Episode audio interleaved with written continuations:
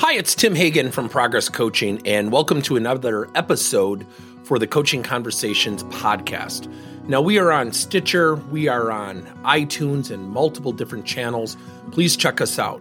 Now, one of the things that you'll get out of our podcast episodes is a lot of content, a lot of strategy. It's not fluff, it's not concept. Yet, we really want you to engage with the content and let us know your feedback.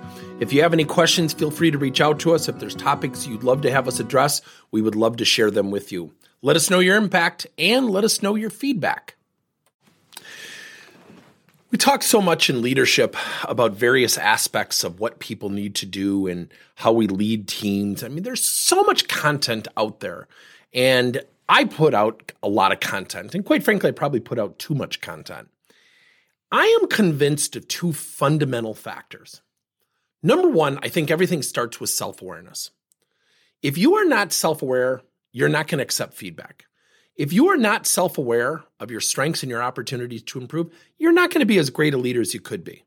If you're not self aware of being a great teammate, you probably won't be as good a teammate as you possibly could be. Now, what prompts us to lack self awareness? You know, conceptually, we hear things like, you know, look in the mirror, You've got to be highly self aware. You got to be honest with yourself. You know, you got to practice getting feedback. And I agree with all of that. I think there's a fundamental reaction that we all have that prompts us to not even pick up the mirror, to not even be able to say the words self awareness. And that is emotional interpretation. We tend to emotionally react. I want to share with you a very quick story. I was in a grocery store and a, a parent came up to me and was talking about their their son or daughter who was uh, playing volleyball and I've coached volleyball I've said it a lot you know over the last 31 years and the parent kept telling me about how they didn't have a great experience. Now, I am absolutely a proponent of one fundamental thing. Let coaches coach, let teachers teach, let bosses lead. You know, when we start listening, I'm not saying we shouldn't listen completely, yet when we start taking everybody at what they say at face value as accurate, we're going to be in a lot of trouble. And the mother kept going on and on. And I said, So I understand you're frustrated. What happened? What, what, what did you do? She said, Well, we went right to the athletic director. And I smiled. And I said, You didn't go to the coach, you went to the athletic director. Well, I don't think he would listen. Now, think about that. Let me dissect that. You didn't give him a chance. You went over his head to his boss. So I looked at her and I said, So I want to stay back so I understand it factually. And I want you to hear her verbatim response. I said, So if I understand you factually, you didn't go to him, you didn't go to the coach first, you went to his boss or the person he reports to in uh, the school system, the athletic director. And she goes, Well, I was just so upset I said, wait a minute, stop. I just asked you a question. Factually, do I have that correct? What was your question again? Was her response. And I said, I want to make sure I understand the steps that you took. You went to the athletic director before you went to the coach because you said you didn't think the coach would listen. She said, Well, yeah, that, that, that's right. Now remember, she didn't answer the question. Now it sounds like I'm dissecting conversations but it shows the emotions that we have as human beings. We all do this. Present company included, we all get emotional over stuff. So I said, How do you think he felt? She said, About what? I said, You going to the athletic director. Well, I was so mad. And she went on, and I waited for her to complete her thought. And I said, So, do you think you built or do you think you eroded trust with the coach? Well, what am I supposed to do? And her husband is standing behind her, smiling.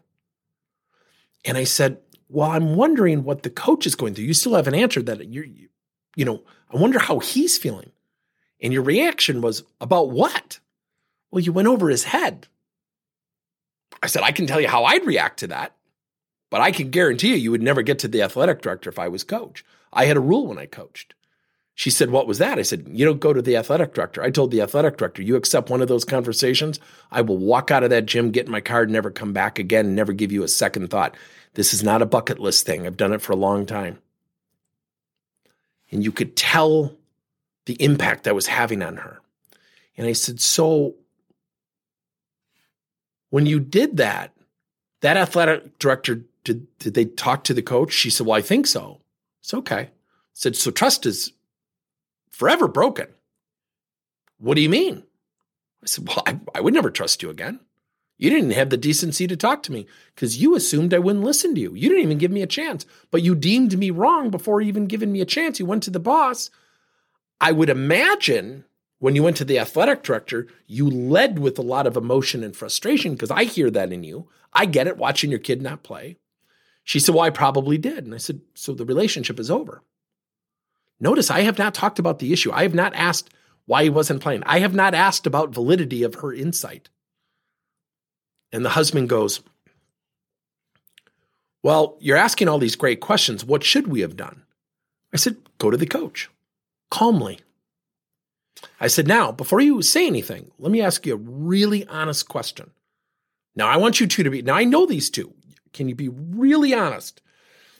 And they both smile. And I said, If you go to the coach, there will be two outcomes, right? You're going to ask about playing time. Now, you say you want a reason why he or she is not playing. Would you accept the answer honestly? And she said, if I agreed with what he said. I said, interesting. So you have to agree with the coach. So you're going to take whatever he says at face value and you're either going to agree or disagree. She said, Well, right. I said, Okay, I'm willing to bet both my kids' lives that you would not agree with anything that came out of his mouth. She said, Probably not. I said, Okay. I said, So one of two things is going to happen. Your child is either going to play more or not play more. Would that be a safe way to depict this? And she said, Well, yeah. And I said, Think if you get what you want, the damage you've done. She said, Excuse me? And the husband rolls his eyes and goes, Oh, wow. And she looks back at her husband and she goes, What? And he goes, It's a great point he's making. I said, I actually haven't made the point. I said, If you get what you want, think about the damage. She said, I don't understand because she was so unaware. She was so filled with emotional interpretation. She was so filled with how she was feeling that that was clouding her judgment that she was going to go and, if successful, get her kid more playing time, which would ostracize her from other parents because that rumor will spread. The kids will figure it out. They'll wonder what's going on. The coach is backed up. He's lost the trust of the rest of the parents because he gave in to a parent. Oh, by the way, you want to do this confidentially? Good luck. Or if he just says, no, he's not going to play more, you're going to be upset because you're already upset now. And the reason I know you're going to be upset is it's the reason you've stated why you're upset. Let the coach coach. Because I have one more question for you. Would all the parents support you in going for your kid to get more playing time? And the father now jumps in and goes, Why? I think so. I said, I can guarantee you no, so I don't even know the parents on your team. He goes, How can you say that? I go, You're stealing one of their kids' playing time. Your kid gets more, somebody gets less. You're thinking your parents are going to agree that you're going to the coach to get more playing time? And you get it? You don't think you think the parent whose kids get less playing time is going to go up and say, "Hey, good move. I thought that was brilliant." They're going to be furious. Let the coach coach. So we stopped the conversation. I said, I hope I haven't offended you. And they go, No, you've given us a lot to think about.